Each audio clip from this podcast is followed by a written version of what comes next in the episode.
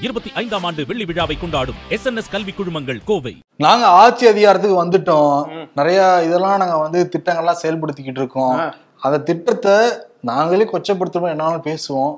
அதை நீங்க கேட்டுதான் ஆகணுங்கிறது இருக்குல்ல. ஆமா. இது அராஜக போக்கா இல்லையா? அது அராஜ போக்கு. நிறைய பேர் இப்படிதான் பேசிட்டு இருக்காங்க. யாரால வந்து அங்க வந்தோம்? யாருக்காக அந்த இடத்துக்கு வந்தோம் அப்படின்றதெல்லாம் மறந்துட்டு பேசுறாங்கல்ல. அவ்வளவு ஒரு ஆணவத்தின் உச்சமான பேச்சு. அதை பத்திலாம் இன்னைக்கு ஷோல கண்டிப்பா பேசி ஆகணும். டீட்டெயிலா வந்து ஷோக்குள்ள பேசிடலாம். Welcome to the imperfect show Sibi Chakravarthy. நான் உங்கள் வெங்கடேஷ்.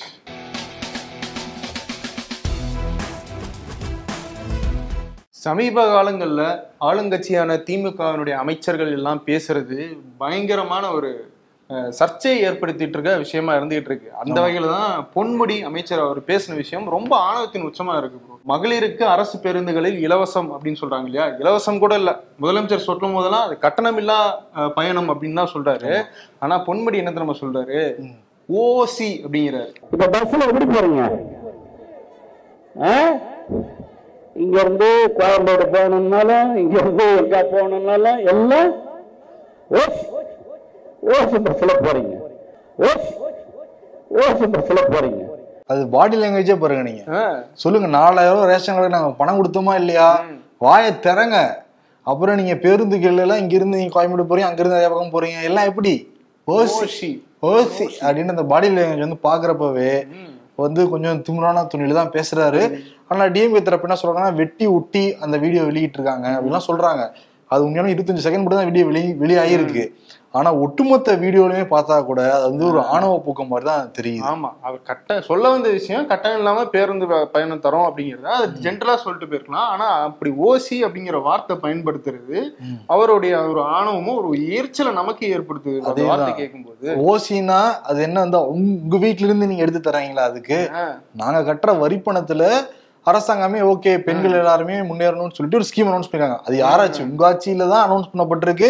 அது சரியா நடக்குதா இல்லையான்னு சொல்லிட்டு ஸ்டாலின் பிரதர் அவருடைய ஒரு வருடம் ஆட்சி முடிஞ்சதுல முத பண்ண வேலை என்னன்னா கலைஞர் சமாதிக்கு போயிட்டு பஸ்ல தான் ஏறினாரு. எல்லா பெண்கள்ட்டையும் குறையெல்லாம் கேட்டாரு. கட்டணம் எல்லாம் பேருந்துலாம் நல்லா இருக்கா? சிறப்பா இருக்கான்னு கேட்டுட்டு இறங்கி வராரு. இவர் வந்து ஓசி ஓசி அப்படின்னா. அது இப்படி ஏத்துக்க முடியுமா? என்ன அவங்க என்ன பிச்சை போடுறாங்களா என்ன? ஆமா. கிடையாது. எல்லாம் வரி பணம் தானே அப்படி சொல்லட்டும்னு அப்படிதானே தெரியுது. இப்ப சமீபத்துல இன்னொரு படம் வைரல் ஆயிட்டு இருந்தது. K K S S R ஆமா. அப்படியே கால் மேல கால் போட்டு உட்காந்துக்கிட்டு கேட்கற துணியில அந்த படம் வைரல் ஆயிட்டு இருந்தது. இவ பொன்முடி இதுக்கு முன்னாடியே பல்வேறு அமைச்சர்கள் சர்ச்சையான கருத்தெல்லாம் சொல்லியிருக்காங்க.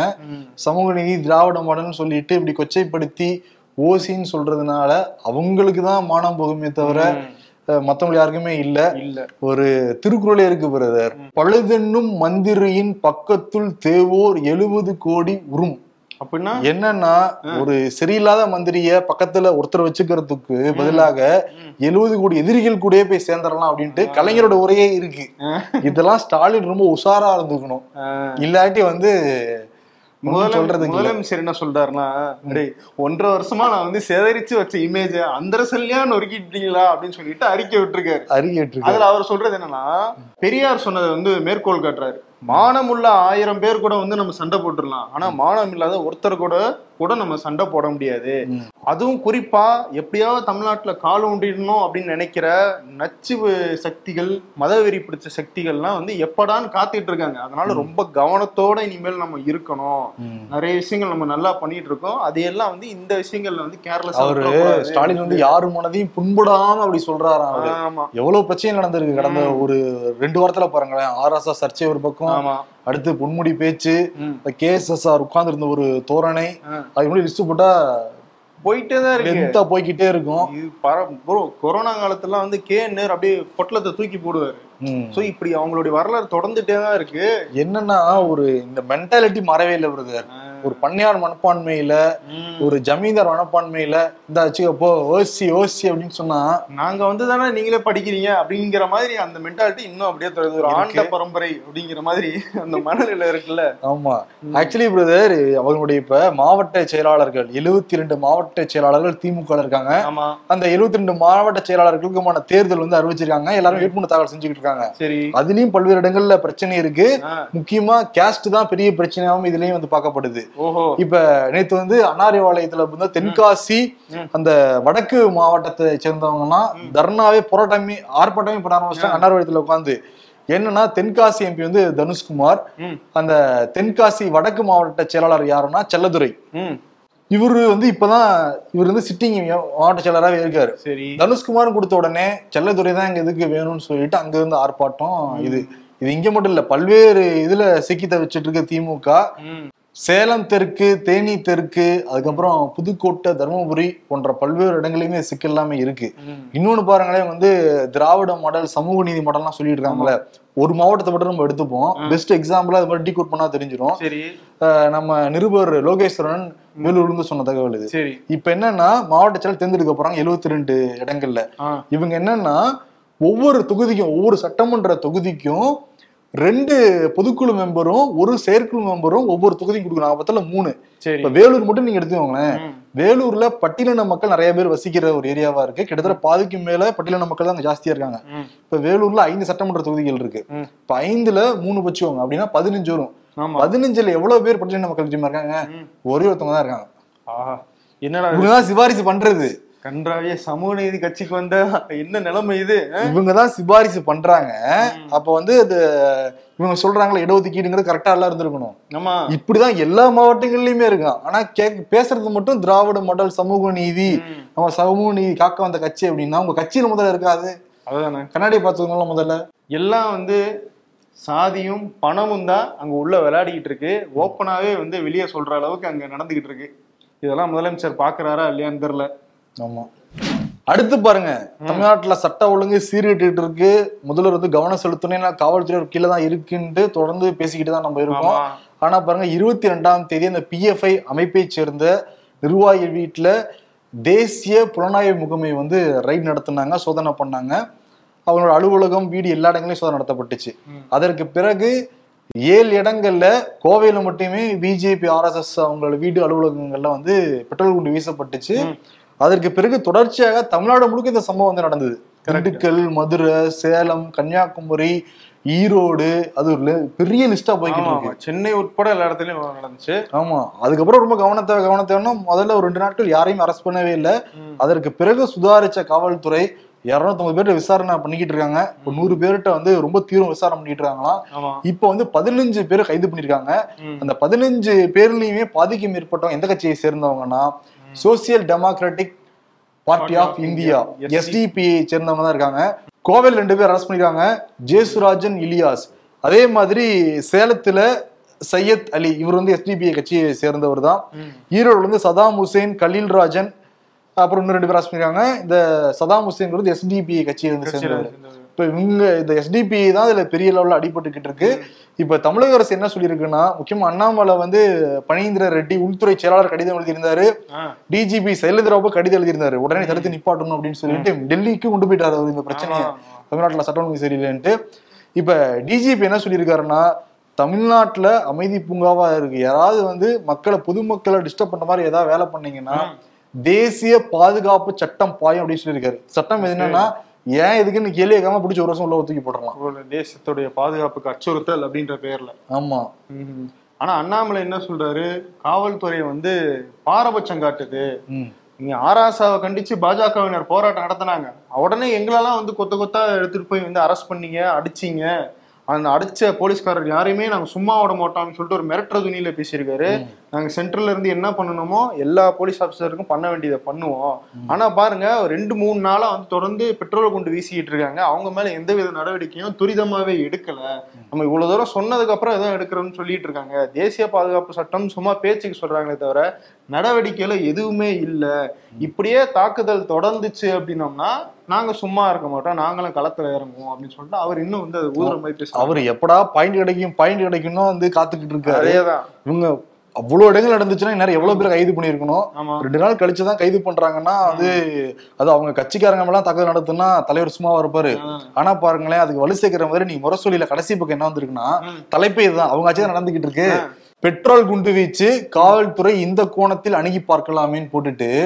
அந்த பிஜேபிக்காரங்க அவங்களுக்கு அவங்களே வந்து குண்டெல்லாம் போட்டிருப்பாங்களா? அவங்க கையை அவங்களே வெட்டிக்கிட்டது. பழைய வழக்குகள் அதெல்லாம். ரெண்டாயிரத்தி பதினேழுல இருந்து எடுத்து ஒரு பன்னெண்டு செய்தி தொகுப்பா அதை போட்டிருக்காங்க. இந்த கோணத்துல காவல்துறை விசாரிக்கணும்னு சொல்லிட்டு கைட் பண்றது யாரு? முரசொலி. யார் ஆட்சி யாரோடதுன்னு தெரியும் அந்த பத்திரிகை யாரோடது தெரியும் எல்லாருக்குமே தெரியும். இப்ப இவங்களுக்குமே என்ன மனப்பான்மை இருக்குன்னு இதுல இருந்து தெரியுது இல்ல கரெக்ட் சட்டம் ஒழுங்கு தான் இங்க வந்து முக்கியமான பிரச்சனையே தவிர இந்த இடத்துல வந்து இவங்களுடைய அரசியல் யார் பக்கம் அப்படிங்கிற காட்டுறதுக்கான வேலை வந்து ஒரு போலீஸ்க்கோ ஒரு அரசாங்கத்தோட வேலை கிடையாது. இங்க வந்து பொலிட்டிக்கல் பார்ட்டிஸ்க்குள்ள இடையில பிரச்சனை அப்படிங்கிறது ரெண்டாவது விஷயம். நடுவுல மக்கள் மாட்டிட்டு இருக்காங்க. அவங்களுக்கு வந்து நீங்க வந்து ஒரு உறுதியை வந்து கொடுக்கணும். நீங்க பாதுகாப்பாக தான் இருக்கீங்க அப்படிங்கறது அதுக்கான நடவடிக்கைகளை காவல்துறை எடுக்கணும். ஆமா பிரதர் தமிழ்நாட்டுல இந்த கல்ச்சரே கிடையாது. கடந்த ஒரு நாற்பத்தெட்டு மணி நேரத்துல பதினைந்து பதினஞ்சுக்கும் மேற்பட்ட இடங்கள்ல பெட்ரோல் மண்ணெண்ணெய் பாம்பெல்லாம் வீசப்பட்டுச்சுன்னா இது எவ்வளவு பெரிய ஒரு சிக்கலான இடத்துல இருக்கு நம்ம இருக்கோம் அத. இப்ப காவல்துறை மேல அந்த மாதிரி வீசுறவங்களுக்கு பயம் இல்லைன்னு தானே அதெல்லாமே காட்டுது. பாருங்க எல்லா கட்சிகளும் இப்ப திரண்டு வந்துருச்சு எதிர்கட்சிகள் எல்லாமே. ராமதாஸ் அறிக்கை கொடுத்திருக்காரு சீமான் அறிக்கை கொடுத்திருக்காரு இவரு கமலஹாசன் வந்து அறிக்கை கொடுத்திருக்காரு ஜி கே வாசன் சொல்லியிருக்காரு சசிகலா சொல்லியிருக்காங்க எல்லாருமே சொல்லிக்கிட்டு இருக்காங்கல்ல. அதான் அந்த பரபரப்பு வந்து காவல்துறை காட்டலையோ அப்படின்றது தெரியுது. ஒரு ரொம்ப முக்கியமான விஷயம் அது ரொம்ப அசால்ட்டா டீல் பண்ணாங்களா அப்படிங்கிறது தான் ஒரு கேள்வியா இருந்துட்டு இருக்கு. இந்த நிலை இப்போ இங்க கோயம்புத்தூர்ல வந்து பாஜக அந்த சிறை நிரப்பும் போராட்டம் மகாராஷ்டிரா எதிர்த்து சொன்னாங்க இல்லையா? அது அவங்க கட்சி அந்த பஞ்சாயத்து வேற இருக்குல்ல? ஆமா அது வேற இருக்கு. அது இருக்கு. அப்புறம் அவங்க கட்சி நிர்வாகிகள் மேல வீட்டுல வந்து தாக்குதல் நடந்தது. இது எல்லாத்தையும் கண்டிச்சு பாஜக வந்து இன்னைக்கு கோவையில வந்து போராட்டம் நடத்துனாங்க. ம். பயங்கர செக்யூரிட்டி வந்து போலீஸ்க்கு கொடுத்துருக்காங்க. அனுமதியே கொடுக்கல காவல்துறை. நடத்துறோம் அப்படின்னு சொல்லிட்டு அந்த கூட்டத்துக்கு வர எல்லாருமே செக் பண்ற வேலைகள் வந்து போலீஸ் ஈடுபட்டு இருக்காங்களா சரி அங்கதான் சுச்சுவேஷன் சரியில்லை இல்ல இவராவது புரிஞ்சுட்டு இன்னொரு நாளைக்கு அதை மாத்தி போடலாம். கொஞ்ச நாள் கழிச்சு தள்ளி போடலாம்ல பாஜகவும் தங்களுடைய பங்கு இது. இதுதான் அரசியல் அவங்க நினைக்கிறாங்க. ஏங்க அவர் வந்து ராணுவ வீரர் இறந்து போனப்பவே வந்து அண்ணா நான் எப்படி அரசியல் பண்ண யோசிச்சுட்டு வரேன்னு சொன்ன அதானே, இவ்வளவு பாயிண்ட் கிடைச்சுன்னா சும்மாவா இருப்பாங்க. அது வேற அக்டோபர் ரெண்டு ஒரு ஒரு சில நாட்கள்ல ஆர்எஸ்எஸ் பேரணி வேற போறாங்க அவங்க தாய் இயக்கமே வந்து இறங்குது எல்லாமே மைலேஜ் தானே பார்ப்பாங்க அவங்க. இப்ப வரைக்கும் பொருள் எதுக்கு ஆர்எஸ்எஸ் பேரணி நடத்துறாங்கன்னே தெரியல. ஆனா சரியான வாய்ப்பா அவங்களுக்கு வந்து இந்த இடம் அமைஞ்சிருக்கு அவங்க வந்து மூணு காரணம் சொல்றாங்க. எழுபத்தி ஐந்தாவது சுதந்திர தினம். அப்புறம் அம்பேத்கருக்காக. அதுக்கப்புறம் மக்களோட ஒற்றுமைக்காக இவங்க சொல்றாங்க. அரசு இதெல்லாம் நம்புற மாதிரியா இருக்கு இருக்கு. சரி பாப்போம் ஐம்பத்தோரு இடங்கள்ல. எரியற நெருப்புல எண்ணெயை ஊத்தி விடுவோம் அப்படின்னு நினைக்கிறாங்க. ஐம்பத்தோரு இடங்கள்ல அக்டோபர் ரெண்டு ஞாயிற்றுக்கிழமை காந்தி ஜெயந்தி அன்னைக்கு பேரணி ஊர்வலம் போறாங்க. ஆமா. பாப்போம். பார்ப்போம் ப்ரோ எடப்பாடி பழனிசாமி இன்னைக்கு அதிமுக அலுவலகத்துக்கு போயிருக்காரு. போயிட்டு அந்த ஓபிஎஸ் குரூப் வந்து தாக்குதல் நடத்துனாங்கல்ல சேதம்லாம் படுத்திட்டு போனாங்களா அது என்ன சேதம் ஆயிருக்கு? அதை சரி பண்ணிட்டீங்களா அப்படின்னு போய் பார்த்திருக்காரு. மொத்தம் எட்டு கதவுகளை மாத்திருக்காங்களாம் நிறைய கதவுகளோட சாவியை வந்து ஓபிஎஸ் தரப்பு எடுத்துட்டு போயிட்டனால எதுக்குப்பா வம்பு அப்படின்னு சொல்லிட்டு அந்த பூட்டெல்லாம் வந்து மாத்திருக்காங்க. கண்ணாடி அப்படின்ட்டு அந்த வேலைகள்லாம் போய் இன்னைக்கு எடப்பாடி பழனிசாமி போய் பார்த்துட்டு பாத்துருக்காரு வந்துருக்காரு எல்லாம் சரியா நடக்குதா? சூப்பர்வைசிங் பண்ணிருக்காரு இந்த சைடு ஓபிஎஸ் எடுத்துட்டு போனார்ல. பல டாக்குமெண்ட் எடுத்துட்டு போயிட்டதா எடப்பாடி தரப்பு குற்றச்சாட்டு வச்சுட்டே இருந்தாங்க. சிபிசிடி இப்போ என்ன பண்ணிட்டாங்கன்னா அந்த டாக்குமெண்ட் அந்த எல்லா பொருளையும் நாங்க திருப்பி வாங்கிட்டோம் அப்படின்னு சொல்லிட்டு சிபிசிடியுமே சொல்லியிருக்காங்க. இவங்களுக்குள்ள பஞ்சாயத்து பாருங்க எவ்வளவு இங்க ஆளுங்கட்சி கோட்டை விட்டுட்டு இருக்காங்க இதெல்லாம் தான் அரசியல் பண்றது கரெக்டா சீப்பை உரிச்சு வச்சா கல்யாணம் நின்றுமா அப்படின்னு அவர் எதாவது ட்ரை பண்ணியிருக்காரு. எதுவும் நடக்கல. ஆக்சுவலி இந்த பழமொழி கரெக்டா ஓபிஎஸ்க்கு பொருந்தும்ல. டாக்குமெண்ட் எடுத்துட்டு போயிட்டா நீங்க எப்படி கட்சி நடத்துவீங்க? அதான் நிர்வாகிகள் பேர் எல்லாத்தையும் ஒளிச்சு வச்சுட்டேன்ல அப்படிங்கிற மாதிரி இருக்குல்ல அது. ஒளிச்சு வச்சாரு அது ஒழுங்கா வைக்காத திரும்பி கொடுத்துட்டாரு. கொடுத்துட்டு அதான் இப்ப இவங்க கேட்டு கொடுக்கலையே. சிபிசிடி கேட்டு தான் கொடுத்துருக்காரு. ஏன்னா அறுபது பேர் மேல வழக்கெல்லாம் போட்டிருக்காங்க. இன்னொரு பக்கம் என்னன்னா செல்லூர்ராஜ் அவர் பங்குக்கு. ஏன்னா நிதியமைச்சர் வந்து குற்றச்சாட்டு வச்சாரு. கூட்டுறவு அந்த துறையில மட்டுமே பதினஞ்சாயிரம் கோடி ஊழல் நடந்திருக்குன்னு சொல்லிட்டு. இவர் உடனே வந்தாரு. அந்த மாதிரி மட்டும் நிதியமைச்சர் நிரூபிச்சிட்டாருன்னா அரசியல் விட்டு நான் விலகிடுறேன் அப்படின்னு சொல்லிட்டு ஆனா வந்து அரசியல்வாதிக்கு இந்த டெம்ப்ளேட் அரசியல் விட்டே விலகிறேன் விலகிறேன் அப்படி விலகிறேன் யாரும் விளக்குனதை நான் இது வரைக்கும் பார்த்தது இல்ல. ஆமா இந்திய வரலாற்றில் முதல் முறையாக அப்படி எந்த அரசியலும் இது இது வரைக்கும் விலகல. விலகுனது கிடையாது. நிரூபிச்சா கூட அரசியல் காழ்ப்புணர்ச்சின்னு சொல்லிட்டு. அப்படி டைவர்ட் ஆயிடுவாங்களே ஒழிய. நிரூபிக்க மாட்டாங்க அப்படி யாரும். வெளியேறவும் மாட்டாங்க. அதுதான் நடக்கிறது. சரி இங்க கேரளால பிரதர் ஒரு பையன் வந்து வீட்டை விட்டு போய் முதலமைச்சரை சந்திச்சிருக்கான். ஆமா ப்ரோ என்னன்னா கேரளால கடந்த வாரம் வந்து ஒரு மாணவி அவங்களுடைய அப்பா வந்து வீட்டு கடன் வாங்கியிருக்காரு. அந்த கடனை அடைக்கல அப்படின்னு சொல்லிட்டு நோட்டீஸ் ஒட்டிட்டாங்க. அது வந்து ரொம்ப அவமானமும் அவங்கள வந்து படுத்திட்டாங்க போல இருக்கு அந்த பேங்க்ல இருந்து. அதனால அந்த மாணவி தற்கொலை பண்ணிட்டாங்க. ஸோ இந்த சுச்சுவேஷன்லாம் போயிட்டு இருக்கும்போது இதே மாதிரி ஒரு மாணவன் தேவானந்த் அப்படின்னு சொல்லிட்டு ஒரு பதினாறு வயது மாணவன் அவங்க வீட்டில் வந்து ஏதோ வந்து ஒரு தனியார் மைக்ரோ ஃபினான்ஸ் கம்பெனில வந்து கடன் வாங்கியிருக்காங்க. அவங்களும் கடன் கட்ட முடியாத சூழ்நிலையில ரொம்ப தகாத வார்த்தைகள் அந்த நிறுவனத்தில் வந்து பேசியிருக்காங்க. எனக்கு பெரிய மன உளைச்சல் ஏற்படுது நான் நேரா முதலமைச்சரை போய் பார்க்க போறேன்னு சொல்லி முதலமைச்சரோட வீட்டுக்கு போய் முட்டி மோதி முதலமைச்சரை பார்த்து இந்த மாதிரி எங்களுக்கு பெரிய பிரச்சனையா இருக்கு என்னால் வீட்டில் நிம்மதியாகவே இருக்க முடியல ஒரே மன உளைச்சலா இருக்கு அப்படின்னு சொல்லுவோம் முதலமைச்சர் பினராயி விஜயன் அவங்க அப்பா எல்லாரும் கூப்பிட்டு நல்லா ஆறுதல் சொல்லி அதெல்லாம் கவலைப்படாதீங்க நாங்கள் பேசுறோம் எல்லாம் சரி பண்றோம் அப்படின்னு சொல்லிட்டு அனுப்பி வச்சிருக்காங்க ப்ரோ அதாவது ஒரு கடன் கொடுத்து வாங்கும்போது அந்த கஸ்டமர்ஸை எப்படி ட்ரீட் பண்றாங்க அப்படிங்கிறது வந்து கொஞ்சம் கொஞ்சமா வெளியே வந்துட்டு இருக்கு. ரொம்ப மோசமா தான் ட்ரீட் பண்ணிட்டு இருக்காங்க. ஆமா பிரதர் பல இடங்கள் என்னன்னா கெட்ட வார்த்தை சொல்லி இது பண்றாங்களாம். போட்டோ வந்து மாஃப் பண்ணி எல்லா பக்கம் சர்வே பண்ணிடுறோம் உங்களுடைய கான்டாக்ட்ல இருக்கிற எல்லா கான்டாக்டும் போன்ல இருக்க எல்லா கான்டாக்டும் வந்துருச்சுன்னு சொல்லிட்டு த்ரெட்டன் பண்றது எல்லாமே இருக்கு. அதாவது சின்ன வயசு பசங்கலாம் நிச்சயம் ஹேண்டில் பண்ணவே முடியாதுல்ல. ஆனா பாருங்களேன் கேரளால சிஎம் ஒரு எளிய மனிதர் முக்கியமா ஒரு மாணவர் அணுகக்கூடிய இடங்கள் அங்க இருக்கு. மத்த எல்லா ஸ்டேட்லயும் எடுத்துவாங்க தமிழ்நாட்டுல எல்லா ஸ்டேட்லயும் எடுத்துவாங்க அப்படி டக்குன்னு போய் பார்க்க முடியுமா? முடியாது. அதாவது யூடியூப்ல இப்ப ஸ்டாலின் பார்க்கணும்னா யூடியூப்ல வைரல் ஆயிடுச்சுன்னா பாப்பாரு அது முதலமைச்சர் வீட்டு அது கரெக்டா சோசியல் மீடியால நாங்க வாட்ச் பண்ணிருக்கோம் எல்லாத்தையும் முதலமைச்சர் வீட்டு தெருக்குள்ள கூட நம்மளால சும்மா வண்டியில போக முடியாது. முடியாது. வாய்ப்பே பாதுகாப்பு அளவுக்கு பாதுகாப்பு இருக்கு. ஆனா எளிய முறையில பார்க்க முடிஞ்சதுன்னா எல்லாருக்குமே வசதியா இருக்கும். சரி ராஜஸ்தான்ல அசோக் கெலாட் வந்து அந்த அகில இந்திய தலைவர்ல போட்டியிடுறதுக்கு கிட்டத்தட்ட முடிவாயிடுச்சு. இப்ப இங்க அடுத்து யாருன்னா துணை முதல்வர் தான் அடுத்து முதல்வர் ஆகக்கூடியவரா இருக்காரு. சச்சின் பைலட். இப்ப சச்சின் பைலட்டுக்கு இருபது எம்எல்ஏக்கள் தான் ஆதரவு. ஆனா அவருக்கு எதிராக எண்பது பேர் இருக்காங்களா அப்ப. சச்சின் பைலட் நீங்க வந்து சிஎம் ஆக்கிட்டீங்கன்னா நாங்க எல்லாரும் ரெசைன் பண்ணிடுவோம். ராஜஸ்தான்லயும் போயிடும் போது காங்கிரஸ் ஆட்சி இருக்கு. தலைவரை தேர்ந்தெடுத்து ஒண்ணே ஒண்ணு கண்ணே கண்ணு அதை கூட என்ன நீங்க இப்படி பண்ணிக்கிட்டு இருக்கீங்க இது என்னன்னா ப்ரோ அங்க ராஜஸ்தான்ல பிஜேபிக்கு எழுபத்தி நாலு சீட்டு. ஓகேவா காங்கிரஸுக்கு நூத்தி எட்டு சீட்டு அவங்க ஆட்சியில இருக்காங்க காரணம் மகாராஷ்டிரால மொத்த எம்எல்ஏக்களையுமே தங்கள் பக்கம் ஆ- இழுத்து ஆட்சியவே மாத்திட்டாங்க. உண்மைதான். இவர் முப்பது நாற்பது எம்எல்ஏக்கள் இந்த பக்கம் இழுக்கிறது பிஜேபிக்கு பெரிய வேலையா இருக்கு அவங்களுக்கு. ஆமா அதுக்கு வந்து இவங்க இடம் கொடுக்காம கட்சி தலைவர் தேர்தலையும் ராஜஸ்தான் ஆட்சியும் தக்க வைக்கிறாங்களா அப்படிங்கிறது தான் பெரிய அநேகமா தலைவரை தேர்ந்தெடுத்து ராஜஸ்தான்ல இருக்கிற ஒரே ஒரு இது விட்டுருவாங்கன்னு தான் தோணுது. ஏன்னா அவ்வளவு பஞ்சாயத்து நடந்துகிட்டு இருக்கு. சச்சின் பிளேட் என்ன சொல்றாரு? ஜெய்ப்பூர்ல இருக்கேன். தலைமை என்ன முடிவு பண்ணுவது அப்படி பாத்துக்கலாங்கிறாரு அவர் விட்டு கொடுக்காத மாதிரி தான் பேசியிருக்காரு சச்சின் பிளேட் இது வரைக்குமே. நான் அசோக் கெலாட் நான் காங்கிரஸ் தலைவரா இருந்துக்கிறேன். ஆனா என்னுடைய ஆள் தான் அங்க சிஎம் அவன் ராஜஸ்தான்ங்க அவர் பேசிக்கிட்டு இருக்காரு. ஏற்கனவே உட்கட்சி குழப்பம் வேற ஏற்பட்டு இருக்கு. ஏற்கனவே வந்து ஜோதிராதித்யா சிந்தியா எல்லாரும் வந்து பிஜேபிக்கு போய் அவர் அமைச்சர் ஆயிட்டாப்ல ஆமா. சச்சின் பைலட்டும் அந்த மாதிரி ஒரு பேச்சு வந்துச்சு. அந்த மாதிரி அவருக்கு முதலமைச்சர் பதவி கொடுக்கல அப்படிங்கும் போது திரும்பியும் வந்து அந்த வாய்ப்பு அவர் கொடுக்கல அப்படின்னா என்ன நடக்கும் அப்படிங்கிறது தெரியல. என்ன நடக்குதுன்னு தெரியும் இப்பவே. ஜோதி தான் இருக்காப்புல வா வா பத்தி இல்ல அப்படின்னா பிளைட்ல அங்கிட்டு இங்கிட்டு போய்கிட்டு இருக்கேன். வந்தீங்கன்னா உனக்கும் வா வா வந்து பக்கத்துல உட்காரு அப்படின்ட்டுருவாரு என்னன்னா ரெசார்ட்டுகளுக்கு தான் ப்ரோ நல்ல பிசினஸ் நல்ல மொத்த மொத்தமா ரூம் போட்டு நல்லா ஒரு பத்து நாள் இருங்கப்பா ஜாலியா அப்படின்னு அதேதான் அதுக்கு விதை போட்டது யாரு? நம்ம ஊர் கூவத்தூர்ல தான் விதை போட்டாங்க. அந்த பெருமை யாருக்கு தேவை? ஆமா. சசிகலா எடப்பாடி ஓபிஎஸ் தான் அந்த பெருமை எல்லாம் போய் சேரும். விதை நாங்க போட்டது அவங்க சொல்லிக்கலாம் அது. ஆனா கர்நாடகால வேற எதுக்கு விதை போட்டுக்கிட்டு இருக்காங்க. இங்க வந்து எட்டு வருடங்கள் கழிச்சு மின்சார கட்டணத்தை உயர்த்த உயர்த்தினப்பவே எல்லாருமே எதிர்த்தாங்க. இவரு அண்ணாமலே பக்கம் பக்கமா எதிர்த்து அறிக்கை விட்டுட்டு இருந்தாரு ஆனா அவங்க ஆட்சி இருக்கிற அவங்க கட்சி ஆட்சியில் இருக்கிற மாநிலத்தை பார்த்தா டவுசர் கிழியுது. ஆமா ப்ரோ ஒரே வருஷத்துல மூணு முறை வந்து அவங்க வந்து விலை ஏத்திருக்காங்க. இது என்னன்னா முப்பத்தஞ்சு பைசா இல்ல என்ன மாநிலம்னு சொல்லிடலாம். கர்நாடகால. கர்நாடகால. கர்நாடகால அவர் எங்க வந்து போலீஸா வேலை பார்த்தாரோ அதே மாநிலத்துல தான் மூணு முறை ஏத்திருக்காங்க. ஒரே வருஷத்துல ஏப்ரல்ல ஒண்ணு ஜூலைல ஜூன்ல ஒண்ணு இப்ப செப்டம்பர்ல ஒண்ணுன்னு ஏத்திருக்காங்க. எல்லாமே என்னன்னா ஒரு யூனிட்டுக்கு முப்பத்தஞ்சு பைசா நாற்பத்தாறு பைசா அப்படின்னு தெரியும். நீங்க ஒரு யூனிட்டுக்கு அது காசு. நீங்க அதே ஒரு நூறு யூனிட்டுக்கு போட்டீங்கன்னா எவ்வளவு ஆச்சு? ஆமா வந்துச்சு. இப்படி நீங்க மூணு தடவை ஏத்துறது பாத்தீங்கன்னா ஒரு யூனிட்டுக்கு ஒரு ரூபா கிட்ட வருது. நூறு யூனிட்டுக்கு நூறு ரூபா ஆச்சு. ஓகே. ஆனா மூணு டைம் சேர்த்தாலும் ஒரு யூனிட் ஒரு ரூபா தானே தெரியாங்க அவங்க. ஆமா ஒரு யூனிட்டுக்கு ஒரு ரூபா. அது நீங்க நூறா பெருக்குங்க. ஒரு வீட்ல வந்து நூத்தம்பது யூனிட் யூஸ் பண்றாங்க அப்படின்னம்னா. ஏற்கனவே கட்டியிருந்ததை விட நூறு ரூபா நூத்தம்பது ரூபா அதிகமா கட்டணும். ஓகே. இவங்க என்ன பண்ணிட்டாங்கன்னா மூணு டைம்லாம் நாங்க ஏத்தல. ஒரே டைமே ஹை ஸ்லாபா வச்சுட்டாங்க இவங்க இதை. ப்ரோ அதுதான் அடுத்த அடுத்த வருஷத்துல இருந்து அப்பப்போ வந்து பீரியடிக்கல ஏத்துறதுக்கு அனுமதி வாங்கி வச்சிருக்காங்களே. தமிழ்நாடு ஓகே அப்ப கர்நாடகா வழியில தமிழ்நாடு பயணிக்குதா? அங்க ஒரு கேள்வி இருக்கு. கேள்வி இருக்கு.